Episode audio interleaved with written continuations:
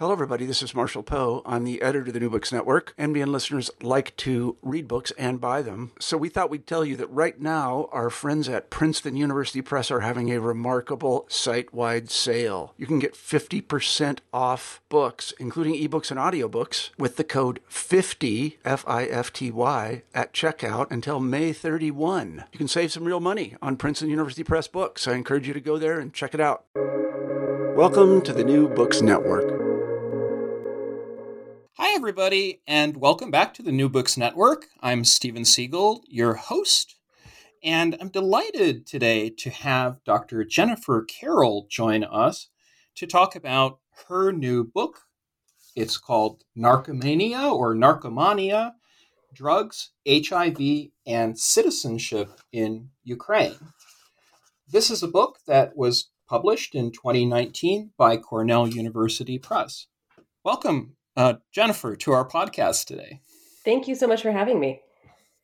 Uh, so, a little bit about uh, Dr. Carroll. She is a medical anthropologist, a research scientist, and she earned her PhD in cultural anthropology and her master's in public health in epidemiology at the University of Washington. Professor Carroll currently holds appointments. She is an assistant professor of anthropology at Elon University in North Carolina, and also an adjunct assistant professor of medicine at Brown University in Providence, Rhode Island. Dr. Carroll has been conducting long term ethnographic research in Ukraine since 2007. We'll talk a lot about Ukraine, during which time she's investigated the social, cultural, and political impacts of internationally funded programs offering life saving evidence based medications to Ukrainians living with opioid use disorder. Professor Carroll was living in Kiev and unwittingly became an eyewitness to Ukraine's revolution of dignity, which began in the fall of 2013 and continued through the spring of 2014, kickstarting the ousting of ex president Viktor Yanukovych, the Russian occupation of Crimea, and the beginnings of Russia's war with Ukraine and the country's eastern regions. Dr. Carroll has contributed research on the US's own opioid overdose epidemic, the changing illicit drug market strategies for the reduction of overdose risk, and the effect of law enforcement actions on the severity, severity of overdose risk. Uh, and in addition to all of her academic work, which is very, really wide ranging, um, Professor Carroll serves as a scientific advisor to the CDC, so the US Centers for Disease Control, and prevention's overdose response strategy. And this, uh, which you'll talk about, is a novel effort to reduce opioid overdose deaths through interagency collaboration and community based interventions. So I want to start with a question about you. Yeah. Um, in in reading this book, Jennifer, I, I see it um, as as a foray into Ukraine. This is a, this is an adventure. Um, and it reads sometimes like a memoir. So there are so many personal experiences and contexts here. Um, how did you come to be interested in the, the subject of medical anthropology and in Ukraine? Is there is there a background story to that? It, there is. Um, so so yeah, I think it is a very very personal book. Um, I, am not a very good writer unless I'm a very personal writer. Um, I came to terms with the fact that I'm a very sort of like emotional and transparent author uh, whatever my, my medium or, or content may be a long time ago. But um, but yeah, so actually one of the reasons that I started working in Ukraine to begin with, it was a few um, elements of serendipity that really came together. Um, I did my undergraduate research at Reed College, where Alexandra Hrycak um, is a sociology professor. Um, and she was actually one of my um, earliest teachers. I took sociology from social movements with her. I still have the same copy of Piven and Cloward that we read um, in her classroom back in like 1999 um, in my in my office right now. Same same bad highlighting and everything. And when I had graduated and was still hanging around Portland, um, as as many of us are wont to do, she spent time as an elections observer in 2004 in Ukraine and returned to Portland and gave a public talk at the college on the Orange Revolution. And that was in 2000, either late 2004 or early 2005. Um, and I went to that just because I liked her so much, I was like, heck yeah, Alex is doing something really interesting and I'm underemployed. So let's definitely go and spend some time doing that. And um, and that was my very, very first introduction to all of these names that were at the time, you know, so foreign and unknown to me. And now, uh, you know, back of the tongue sort of thing, like you know Timoshenko and, and Yanukovych and Yushchenko, and um, I it, Ukraine kind of became a place that suddenly had um, an image in my head, unlike literally anywhere else um, that I, other than basically that one town in France that I went to on a high school trip, and uh, and so in 2006, I began applying to graduate programs and had the opportunity, which I'm still so grateful for, to do a master's degree in sociology at Central European University um, at its original home in Budapest, which was awesome. I cannot I cannot like overstate how fantastic that program was and how awesome it is and i just highly recommend it to anyone but they gave us an opportunity to do um, uh, research, right? It was a it was a kind of a sprint. It was a one year master's program, but we were given just enough time and just enough money to get ourselves into a lot of trouble at the end of the year, and then hope to turn a, a thesis out of it. Uh, so I had been a harm reductionist long before I was really an anthropologist, um, which is to say that uh, through some of the community work that I was doing in Portland after graduation. Like I wrote my bachelor's thesis on the WTO protests, and I was interested in a lot of homeless advocacy stuff and working in um, youth shelters. And and uh, I was actually a youth minister for a good chunk of time there. And there, one of the places that I was working at, spending time at, was um, a really, really wonderful organization that's worthy of all your money called Outside In in Portland, Oregon, and they were running a syringe exchange, and that was the first time I'd ever heard of that concept. And someone explained to me how it worked and i had like that emoji with like the mushroom cloud coming out of your forehead like it really really threw me out of some of my um, hegemonic idea. It was that real like jolt sort of thing, right? Um, that uh, in a, a, very very early essay about understanding biomedicine as a culture, Lorna Rhodes talks about us needing a, a jolt to kind of understand how science could be cultural, and that was my jolt for oh, you're telling me that all of these harms and like infectious disease and overdose and, and sepsis and this is all like structurally produced and if we just give people sterile equipment we don't have to have any of that and i was sold like completely completely sold. So i knew i wanted to explore those sorts of things with the tools of social science um, and uh, you know i tell my students now that there's two kinds of academics in the world. There are the academics who will admit openly that they picked up a research project because they were forced to Google something and lied. like we've all done it at some point. And so when I was trying to apply to uh, um, uh, this program in Hungary, I, I literally Googled like drug use HIV Europe I was like, where can I do a program? And and Ukraine came up because it was there was a lot of UNAIDS publications about what we, what we now know to be overestimations of the population prevalence, and so I. Um, you know, probably old, oversold myself a little bit on my CEU application and got accepted and was like, all right, this is, I guess this is what we're going to do. Um, and about a year later, I was spending um, my days at a syringe exchange in Odessa trying to figure out how to ask the marshrutka driver to stop and let me off when I got there every day. Right. I I want to I want to back up a little bit and talk yeah. about har- harm reduction. So, I'm a historian by training, and I am not a, an anthropologist or an ethnographer. So, could you tell our our audience and me what harm reduction is and how it works, mm-hmm. particularly in Ukraine? So I, I, I, think one of the things I really love about your book is your reliance on trust. In fact, this is your very first sentence when you talk about your ethnographic research. Mm-hmm. So how I mean, how what is harm reduction and then how do you go about all of the interviews that you do mm-hmm. in in order to broker this kind of policy?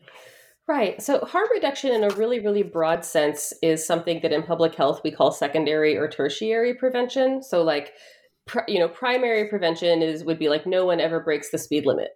Um, tertiary would, prevention would be like if you're gonna break the speed limit, we're gonna make it less likely for you to get into a wreck when you do that by having better roads, better tires, better steering, all of that. You know, tertiary prevention is okay, if the bad thing has happened, can we make it less damaging? So if you're going to exceed the speed limit, if you are going to get into an accident, can we reduce your risk by putting in seatbelts, airbags, crash panels, all those sorts of things? So it's really a, a structural injury prevention framework. Um, that's the broad sense. Most of the time, though, when we talk about harm reduction, the term really emerges out of um, community work um, and community organizing, grassroots organizing around the health and social concerns of people who use drugs. Um, and so the kinds of activities that typically fall under the label of harm reduction would be like syringe access programs, naloxone distribution, uh, drug checking, um, passing out fentanyl test strips so people can learn whether or not the drugs they purchased are contaminated with strong opioids that they did not expect nor want to be there. Um, and broadly, harm reduction is is rooted in two, I think, really, really key philosophical ideas. Um, the first one is personal autonomy which is that if you know you have the right to make the choices that you want for yourself um, and to have the tools available to you to live the best life possible. And so we acknowledge this truth in so many facets of our lives like um, if you have a personal goal then you should have you know the capacity to um, you know, seek the supports. Like, for example, I have terrible, terrible allergies. And this past year, I ended up going through allergy shots for the first time, which was miraculous and life changing. And anyone should do it if they if they want to. But you know, I tried a few different things. I tried some inhalable steroids. I tried working on that. I, I went through a few things, and finally, I was like, I just really want this. This is what I need to live a better quality life, where I can you know breathe in my own backyard um, so harm reduction just tries to connect people with those tools except that those tools are usually things that are considered illegal, um, criminalized as drug paraphernalia. And the reason why we focus so much on that need for autonomy in the world of, um, you know, drug user community and drug user health is because uh, the second tenet of harm reduction is that the vast majority, and this is fundamentally true. I think this is not neither a controversial statement nor um, nor a, a one that can really be contradicted in any reasonable way the vast majority of the harms that we associate with substance use, so um, injury, excuse me, infection, overdose, um, infectious disease, these are all really structurally driven right? We have individuals who are living right. with diabetes who interact with the exact same technology every single day and they don't suffer these kind of harms. We have people who are on long-term opioid treatment for chronic pain or for other issues or for peripheral neuropathy and and they are not dying in droves. So so why is it that we're allowing these folks to die in drugs the same way that we had so much alcohol poisoning during prohibition those were deaths that were created by a policy that wouldn't allow for consumer protections around that particular issue. So if you are able to do some of these things to provide people with help, ideally, I would love to see you know an actually regulated drug market but i think that's a different podcast. But that's what harm reduction is and so no no no. I i, I, want to i want to get you on that point. This is going to be our gotcha moment. Oh, so okay. keep, just, well, yes just keep going.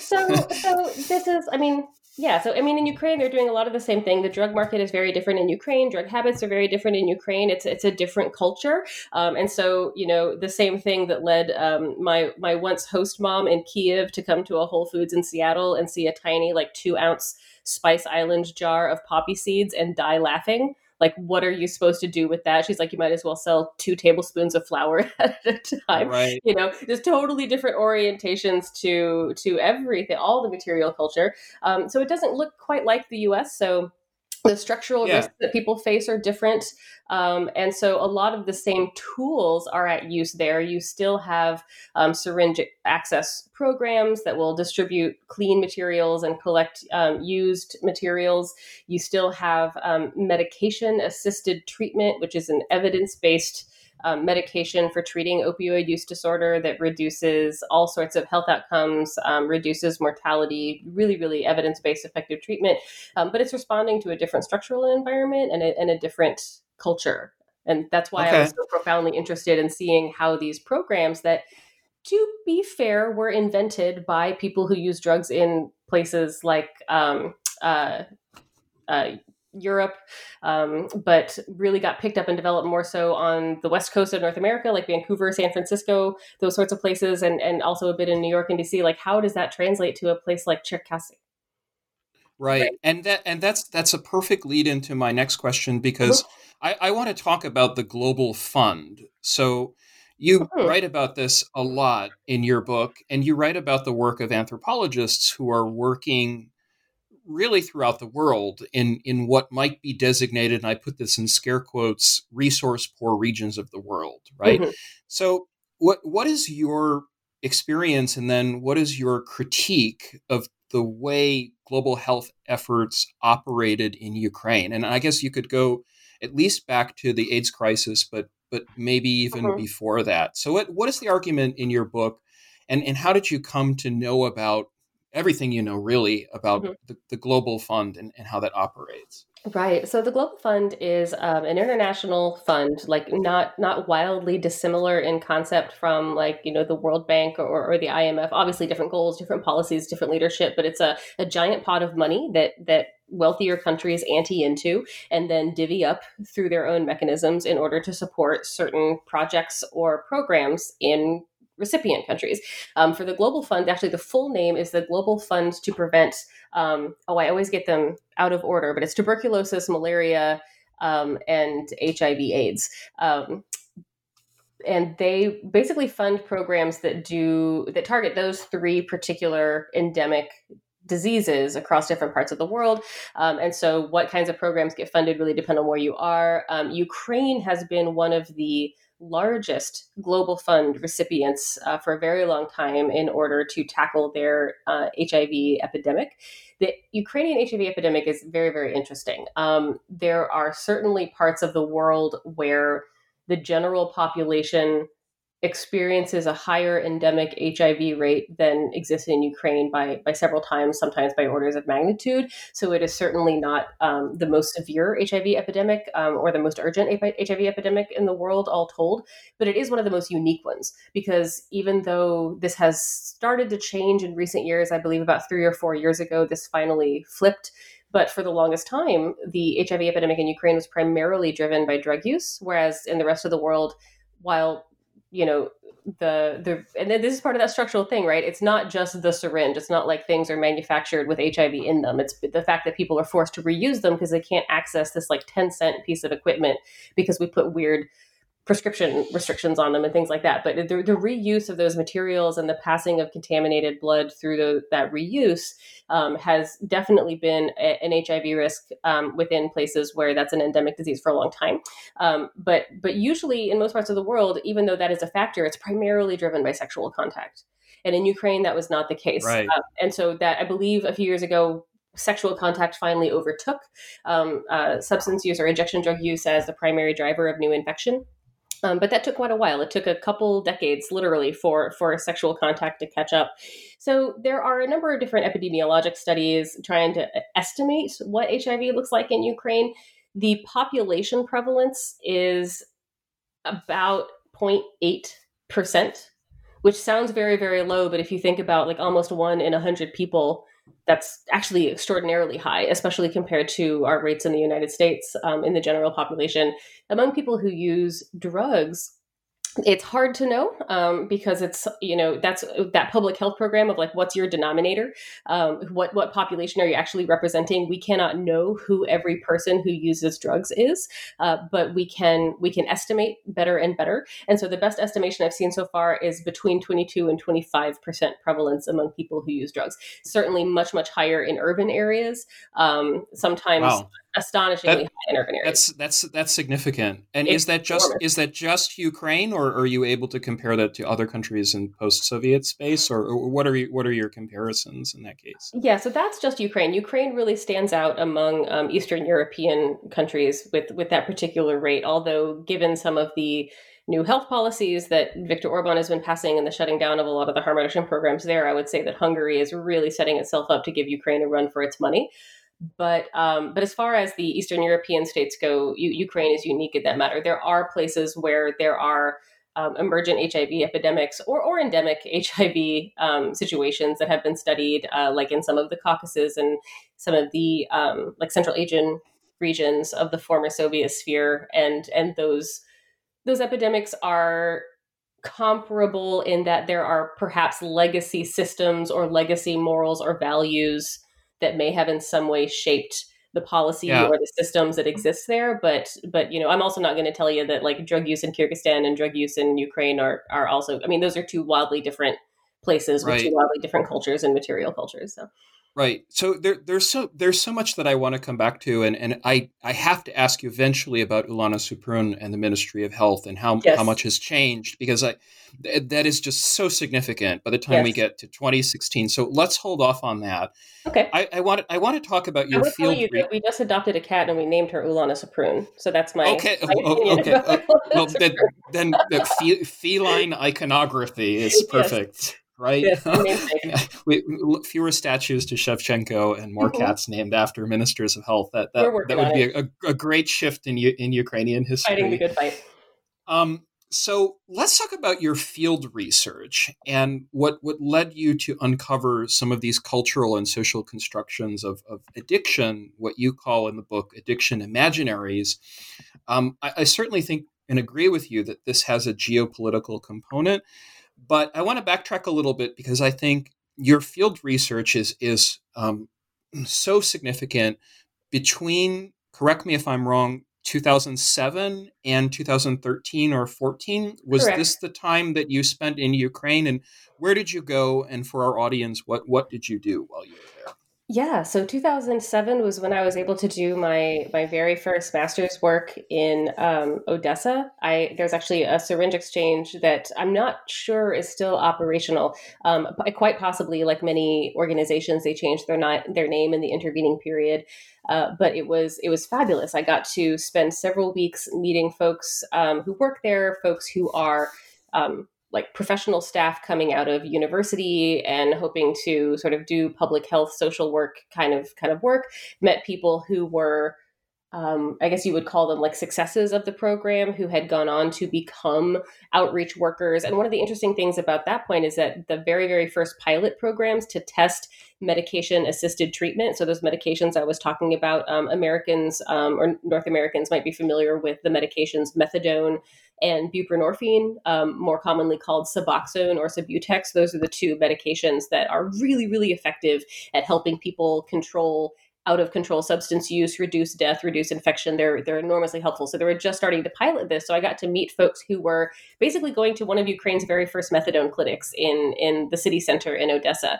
Um, it was a, a, wonderful entree into how they do this work, um, what local cultures are like, talking about what's up with the cops, what's what's what role do the pharmacies play, and just really kind of getting my feet wet. Um, Right. Years later, in 2010, I was able to return um, through funding from the American Councils for International Education. I actually did uh, Ukrainian tutoring um, in Kiev, uh, like three hours a day for about, um, I think, six weeks while I was there, and then stayed a lot longer and did a lot more pilot research gearing up for my dissertation work. And that was when I, I visited Odessa again. I visited Cherkasy for the first time, um, interviewed a lot of folks in Kiev gained contacts at an organization that's now called the Public Health Alliance in Ukraine, that for a long time was the primary recipient of the Global Fund grant to Ukraine to fight HIV, not the Ministry of Health. I think that was a really, really interesting part of this whole story. But they were essentially, um, through their own internal microgrant and funding system supporting all of the methadone and syringe exchange programs in Ukraine for a very very long time. This this little group that was like in an office behind the Aroma Kava in in Kiev. Um, and I think what, what, sorry, what, what was yeah. their funding structure? Was it the Ministry of Internal Affairs or, or no, no, no, no. This is an interesting thing. So, so it, ideally, the Global Fund wants to give money to governments, right? Because mm-hmm. it's a it's a largely you know, get like triple scare quotes, but sort of like Western, Northern, wealthy country conglomeration that comes together to um, ante up all of that money. And so they are absolutely interested in investing in in states and and not in like civil society. But for a long time, the Ministry of Health was not actually um, spending or disbursing any of the money that it had received. They received like the, the first chunk of cash from their original Global Fund grant in the early 2000s and were spending it. Granted, as we've just established, I was not in Ukraine at the time, but discussing these events with people who were and who were involved in harm reduction work in Ukraine, the sort of general yeah. consensus or conventional wisdom that I picked up from folks was that the the ministry wasn't spending any money because it was so well monitored and they had to do such reporting that they couldn't figure out how to like skim off the top as it went out the door. So it just didn't ah. move. Right. So that, that, make, that, makes sense. That makes yeah. perfect Ukrainian sense too. yes. Doesn't it? Right. So, um, so what the Global Fund did is they made the kind of extraordinary move to uh, to disenfranchise the Ministry of Health from their funding structure, and they found this little group um, at the time, um, they were called the uh, International HIV/AIDS Alliance in Ukraine. They had just broken off from another international group and become independent. Um, I would define them, and at that time, and I mean this in the most complimentary of ways, as the scrappiest group of just like wildly talented people who are like give me a card table and a folding chair and it's an office crack your knuckles we're going to do this right and they, they pulled themselves up by their bootstrap like so fast. I mean, they basically had like an amount of money that breaks less well organized groups um, dropped on them overnight, like tens of millions of dollars. And I think they did an extraordinary job. Um, I went there and like met folks who, uh, you know, not only had work history with like the World Bank and lots of really cool things, but like people who had earned their masters of public health in the US, who had left Ukraine because that kind of graduate program doesn't even exist. They're trained and then come back to run this thing. Um, a, a, ton of the young workers that I met there while I was doing my dissertation research have been snatched up by like Hopkins PhD programs, um, things like that. But they, they were basically running all of the MAT and and uh, harm reduction programs in Ukraine out of a little office um, in Kiev. Yeah. For a, a and, and, and, and and let's talk let's talk about that empirically because I, I am very curious. Um, mm-hmm.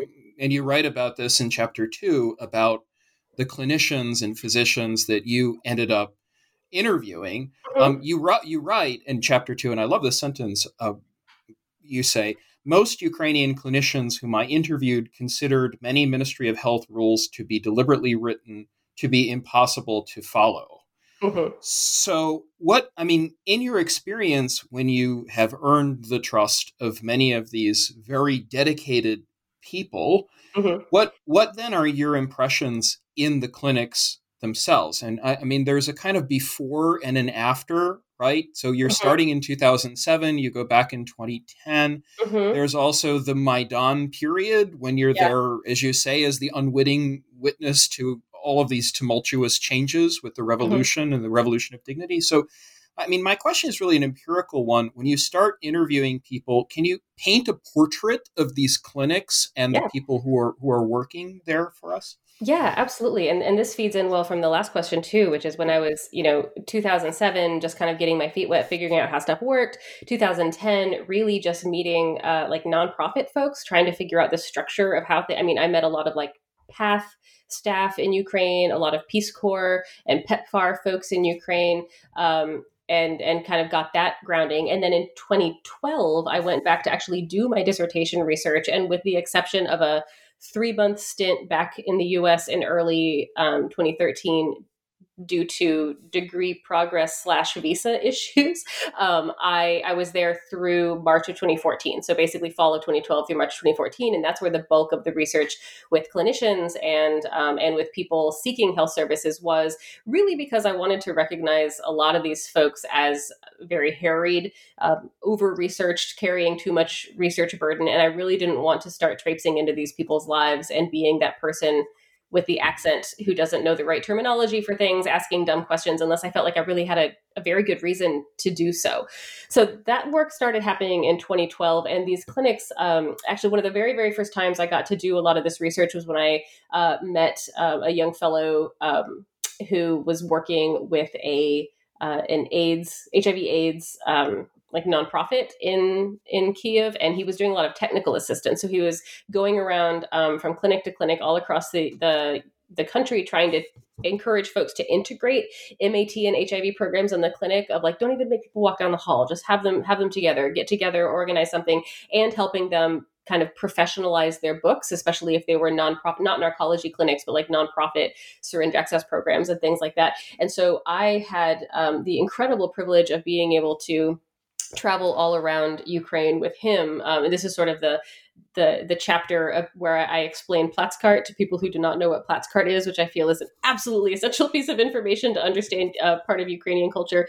But that came out of traveling around the country with him and meeting um, clinicians um, everywhere from you know Kherson to um, uh, Stry and Lvivsk Oblast, um, all the way out to uh, uh, Kharkiv at one point, and these clinics were I don't know. I feel like they, there were a lot of times the same buildings that have been around since Soviet period. Um, there's that very specific, supposed to be calming, but is really sort of disconcerting pea green that everything is painted in. But a lot of them were also located in rural areas, um, places with large courtyards. Many of the MAT programs we visited were also in tuberculosis hospitals, which were historically designed to have big outdoor spaces so that people could you know the idea is get get fresh air but also it has the secondary benefit of reducing disease transmission. If you are outside that's the safest place to be if you're near someone with active tuberculosis. And so they were really really lovely places that just showed the natural beauty of ukraine um, in a way that um, that you know only untended parks and forests can can really do.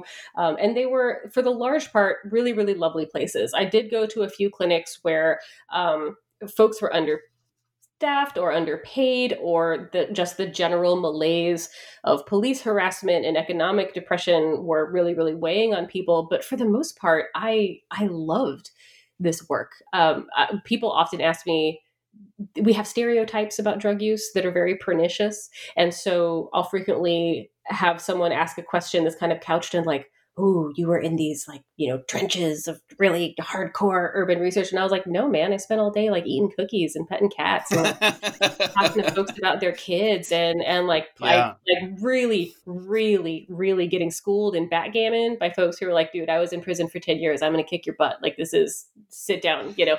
Um, and, and they were just, they were lovely, lovely places where people are frustrated and, you know, are, are extremely, yeah well versed in exactly what social structures are preventing them from getting ahead. Um, right. and, and are usually very eager to talk about it. And um, I've said for a long time, it's usually some of the easiest work I've ever done because you have people who are very, very straightforwardly discriminated against, people who have very simple needs, have those very simple needs sweepingly denied, usually by public health or government policy or just sheer stigma.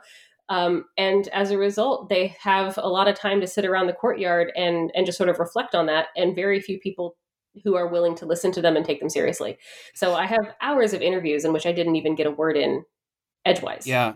I, and and I want to talk to you about that stigmatization. Mm-hmm. I, you have these wonderful passages in the book where you talk about people playing backgammon, and, and you were wondering as an outsider mm-hmm. if I can put words in your mouth why they're playing backgammon because maybe they were in, in prison playing backgammon or Quite. something, right? That, that, was the advice I was getting. I was like, why does everyone play backgammon all the time? And they're like, dude, everyone here was in prison. That's all you yeah. do is play and, backgammon. And, and, and, and that's really my question. So the stigmatization that follows of these addiction communities, uh, mm-hmm. you build off this to develop a thesis about addiction imaginaries.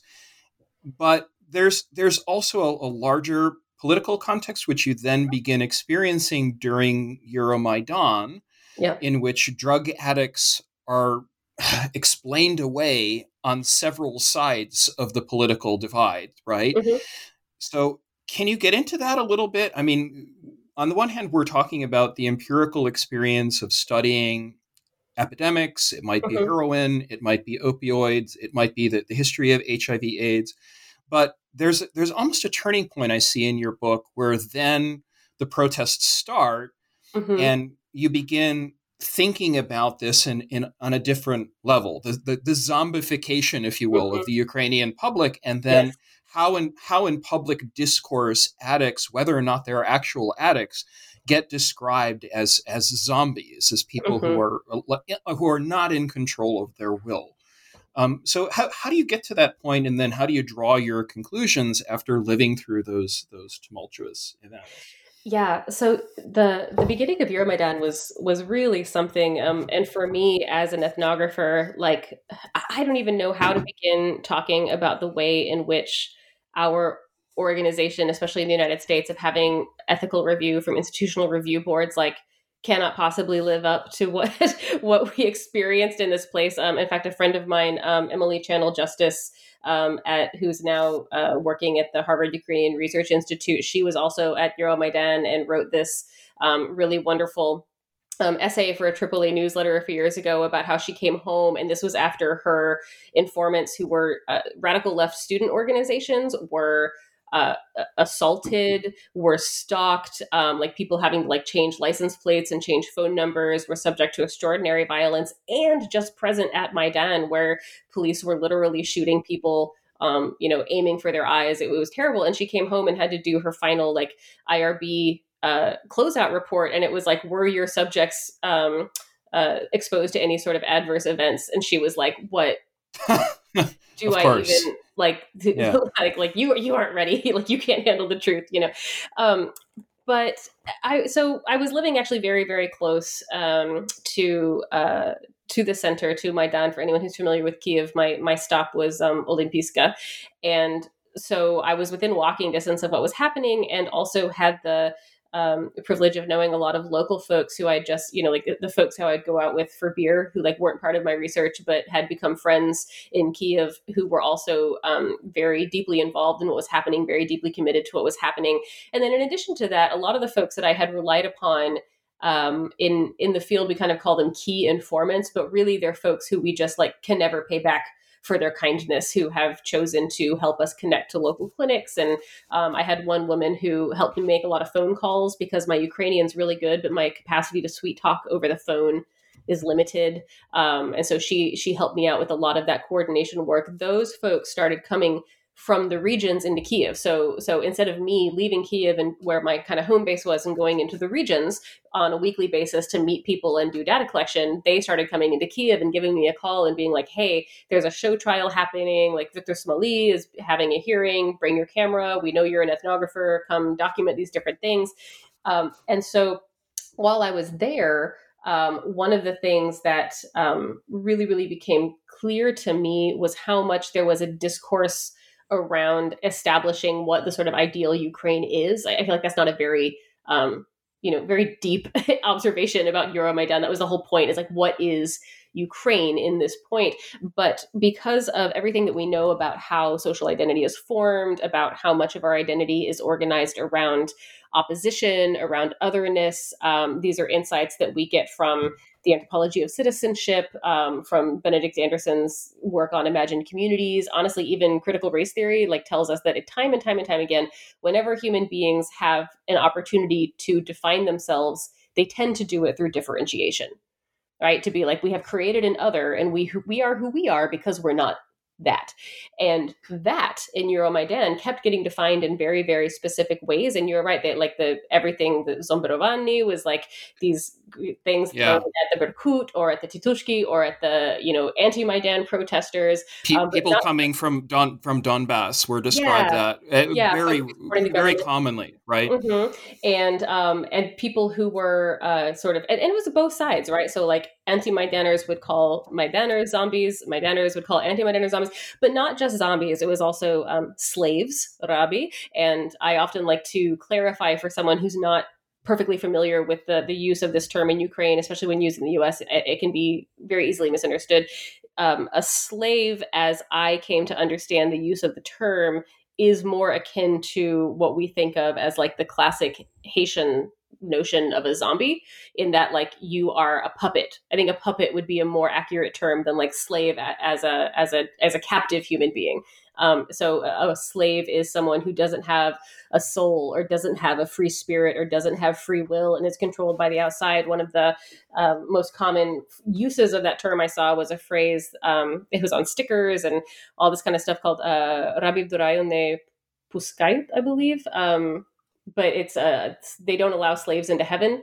Essentially, like like you, you mm. know your soul is your metro token that lets you through the turnstile at the pearly gates and if you don't have one you can't go um, right. and, and not a good money and and these the fact that these terms like animal slave zombie slave being puppet and and addict um, were the these terms used interchangeably and that's when it occurred to me i was like oh there is like they're being used interchangeably because the meaning is common right? There's a common meaning connecting all of these, which is that you are like a spiritually vacuous person, that you lack a moral center, that you lack a spiritual center. If you lack a spiritual center, you lack spiritual guidance. And that means that you can't make reasonable decisions on your own. It means that you're like a sheep, you're a horse on the trail following the butt of the horse in front of you. Um, and, and that also kind of makes you not just uh, maybe not a bad person, but a useless person, which is kind of worse in a way. But it also makes you a dangerous person because even though you're useless to society and that you can't like stand up and act and decide to, you know, go check on your grandma or feed the neighborhood right. kittens or clean up the playground. Like you can't do those proactive things for the community, but you also are vulnerable to manipulation by other people. So some nefarious actor, oligarch, politician, criminal, whoever can come along and be like, hey, how about I give you some more drugs or 20 hryvnia or like whatever is your jam and you just stand here hold this gun stand against this block and that's literally the explanation that people gave for uprisings in the east right, right? and and, and it's and, and it's and it's very convenient it seems to me to link the stigma against drug addicts or narkomania together with alcoholism mm-hmm. and a whole mess of other things right mm-hmm. do, do you see that and uh, now I'm trying to get out of Maidan in 2014. Yeah. You know, I'm thinking chronologically. So, do you see a change somehow? I mean, I want to get to Ulana Suprun and, mm-hmm. and the changes in the Ministry of Health and Public Health. So, when, when does that begin to shift? The stigmatization that you describe, mm-hmm. or even the discourse of, of exclusion that you describe from the civic nation, is there is there a turning point then for Ukraine? Does does it does it have to happen immediately, or or is it is it Suprun herself who is mm. really the charismatic force, or what? I mean, you do mention the antics of, of things like the Internet Party of Ukraine. That's an, oh another gosh. really fascinating story. But yeah. when is when does that shift? It's because it is a major paradigm shift. Um, begin mm-hmm. to begin to happen. Do you think? I'm not sure it happened. I mean, like I think there's there's a lot of ways to answer that question. Um, I think whether this tells you more about me and my character or about the world, I think most of the answers are not that optimistic. Uh, but I, I, will say that the Ukrainian government, since the major political turnover in 2014, has made um, very, very necessary changes to fix a lot of their major policy problems. And um, I am as eager as, as the next person to jump on the charismatic Ulana Suprun bandwagon. Like I said, we our cat is not named Ulanka for nothing, but we yeah what what, what were what were some? Sorry to interrupt you, but what are some of those changes for our listeners? Can you right, explain that? Right. So, but a lot, yeah, a lot of these things really happened because of intense grassroots activism and organizing that has been pounding on the Ukrainian government's door for decades. So, you know, uh, someone like Ulana Suprun was able to kind of help get some of these things pushed through once she came to office. But like, it, it she she cleared a path but other people provided the drive and, and the motivation. And so I think that credit to like the um, All Ukrainian Association of People Living with HIV AIDS they i think they uh, deserve much much more credit than anyone else for these for these fantastic changes right. so one of the things that happened um, i mentioned before that from the beginning of the 2000s the global fund was paying for everything in syringe access programs and medication assisted treatment programs for opioid use disorder and people who use drugs and i mean every like they were buying the syringes they were buying the medications they were buying the light bulbs that kept the light in the hallway, like everything. And in 2016, the Ukrainian Ministry of Health actually budgeted money to support medications for addictions treatment for the first time in the history of the country, which was a sea. I remember like sitting at home and like refreshing my news feed and just kind of being like, yeah, what? Like I actually, I literally pulled up a tra- like my Google translator because I'm like, I can't be reading that right. I have to be making a mistake. That can't be what that verb means. Um, and uh, and so that was really really huge um, and they have actually done a lot of work to expand access to that program. So i think it's important to know that in the united states and this is this is a there's a lot of misinformation about this but uh, of all people who have used um, for example heroin in the past year only about 25% of them meet the actual clinical criteria for opioid use disorder. And we know that there are um, close to 300 thousand, I believe, is the last estimate, people who inject drugs in Ukraine, which is not exclusively but overwhelmingly opioid based those are the, the habits. Um, and if if ukraine is anything like the united states in its clinical manifestation of substance use disorders we would guess you know maybe 125 no, no my gosh what is it? Be more like 80 ish you know thousand people um, were probably living with opioid use disorder in ukraine. When i left ukraine there were 6000 people receiving that medication. And it's not because it wasn't advertised or things like that. It was just like there weren't that many treatment slots. Um, it was actually 8,000 at one point, but we lost a lot of clinics in the Donbass region and in Crimea specifically. We lost 800 um, uh, clinic spots there which is uh, yeah.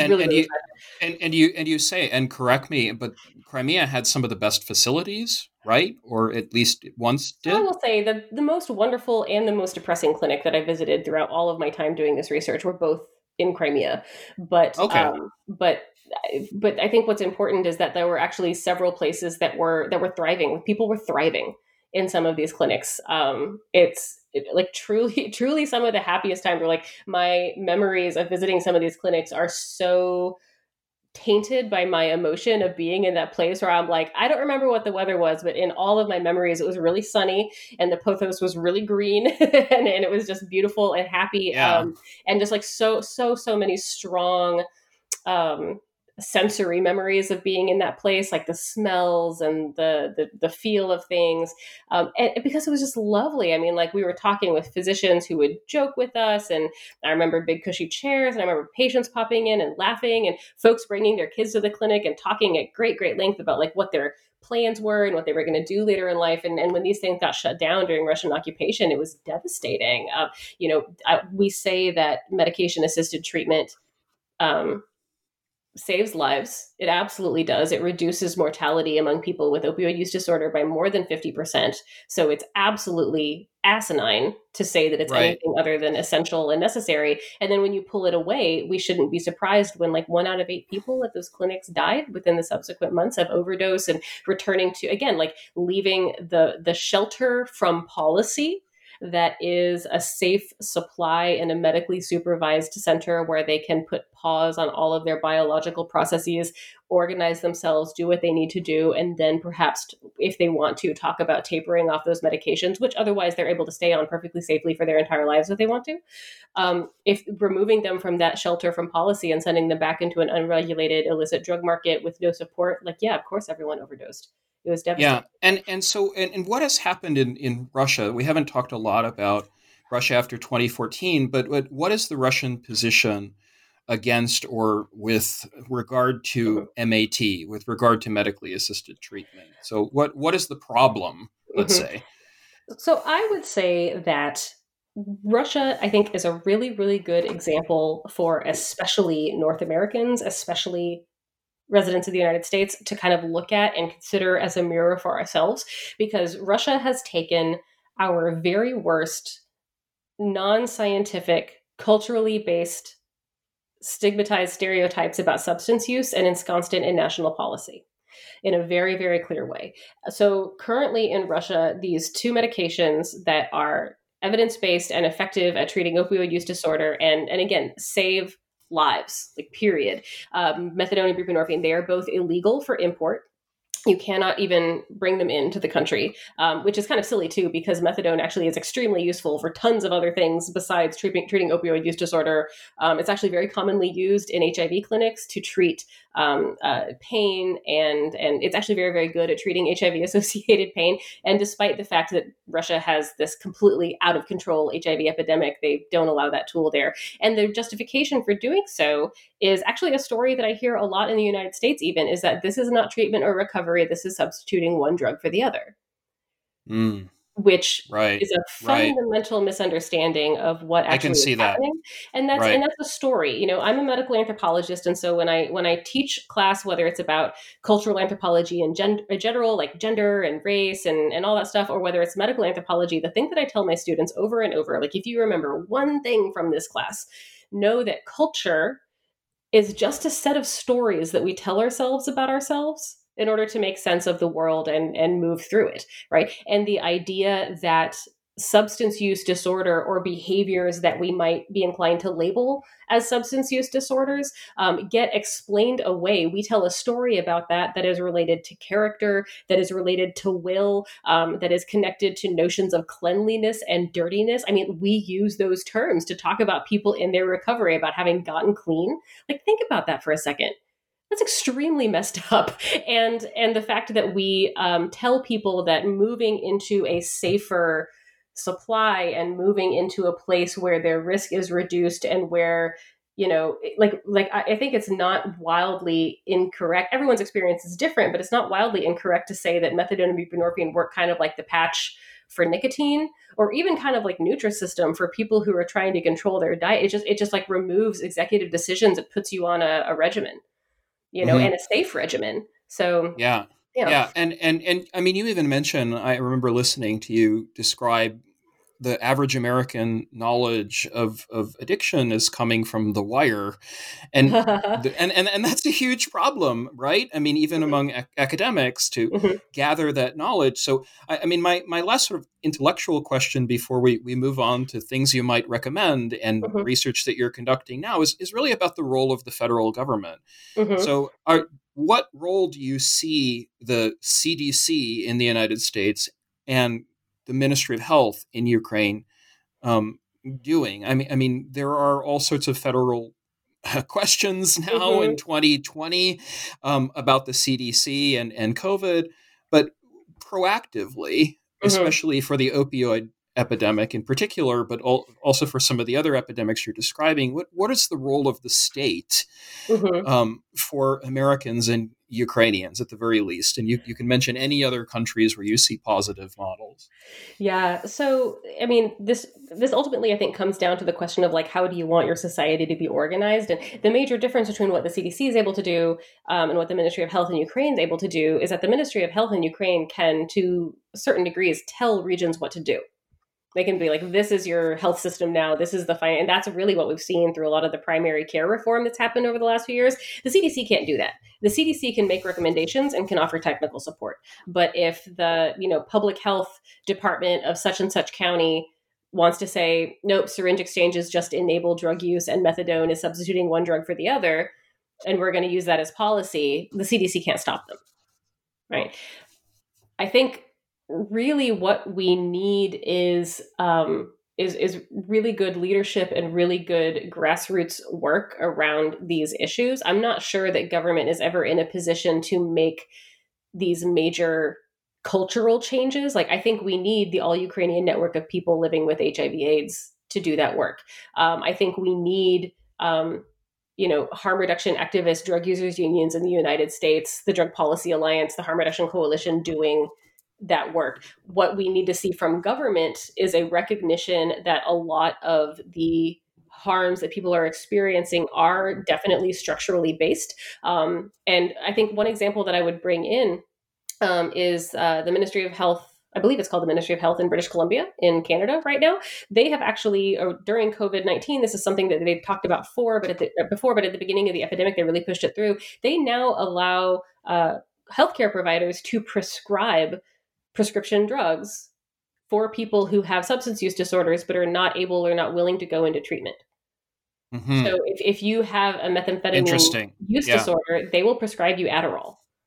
You know, and right. if you have an opioid use disorder, they will prescribe you. Um, I believe it's it's tramadol perhaps um, I, I, would have to double check but but the idea is like if you are not willing to go into treatment and we know that our drug market is going through waves of change and it's totally unpredictable and extremely dangerous that like you will die less if right. you are on something that comes from Walgreens as opposed to something that comes from the street corner. And I think right. that is a fundamental recognition of the fact that we are just like forcing people into unhealthy spaces and then asking themselves to fix what are the impacts of huge social problems on their own and that's just not not right. realistic not, so I would, not, I would not, mm-hmm. yeah i mean not to mention neoliberal regimes where you're you're mm-hmm. simply out, you're simply on your own and right. you you're you're to blame for your behavior and right good and good luck to you right and, so, and as a scientific yeah. advisor sometimes i do get calls from folks at, at government agencies who ask like hey what are we missing what's the big thing what's the big thing happening like we've done methadone, we've done naloxone, the drug that reverses overdoses. Like we're pushing all this stuff. What are we missing? What's out there? What's the new innovation? And I was like, man, you want to know what's really stopping overdose? It's things that are currently illegal under federal law. It's drug checking, it's using technology to help people know what's in the drugs that they buy, and it's safe consumption sites, which is allowing people to use in safe environments where overdose deaths have been reduced to zero. And and the thing is, is both of those are also shelters from policy. The real answer is to change policy, but insofar as we're going to continue to allow this drug market to be unregulated and impose right. no consumer protections, then you have to have those things. And that's that can be very disappointing for someone in the federal government to hear that our best tools are things that they cannot advocate for because yeah, and, of and, federal law. And, and, and on, on that note, since you mentioned the magic word regulation, mm-hmm. um, could you recommend perhaps some other works by anthropologists and talk a little in a few minutes, no more, about mm. your current re- current research project? Yeah, absolutely. So, so uh, one book that I would really recommend for folks that are interested in um, the, like I call the addiction imaginary in the United States, would be uh, Kim Sue's book "Getting Wrecked." It was recently published from the University of California Press. She is a double doc, a PhD anthropologist and um, addiction um, physician. She trained under Arthur Kleinman at Harvard. Uh, she's just so good at what she does. And then there is another double doc anthropologist physician from NYU named Helena Hansen. Helena Hansen has influenced my research more than probably anyone else has um, in the last few years. She's currently working on a book called White Opioids, and she has managed to do the work of explaining what we're seeing in the United States around race and the opioid crisis. Um, I think it's a great pair with um, Michelle Alexander's uh, New Jim Crow, because Michelle Alexander talks about how we have all of these race neutral criminal justice policies that produce fundamentally racist outcomes. And Helena Hansen is sharing about how we have race neutral drug policies and medical policies, like specifically policies around methadone and buprenorphine that produce inherently racist outcomes. That book will be out um, within the next year, I believe. And then I want to make one last plug for Emily Channell-Justice, who has done an extraordinary amount of ethnographic work around Euromaidan, was embedded with radical left student groups while she was there. I know she's currently working on a book project. I would I put in a Google alert for that woman because her work is amazing and I'm so excited to see it when it comes out.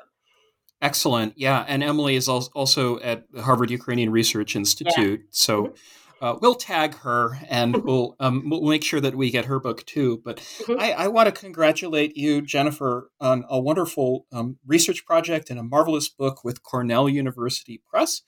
Uh, we've been talking with Professor Jennifer Carroll, who is an assistant professor of anthropology at Elon University, North Carolina, and an adjunct assistant professor of medicine at Brown University in Providence, Rhode Island.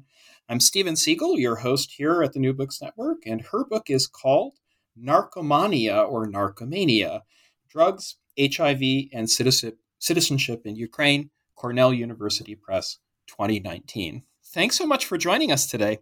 Thank you. This was a lot of fun.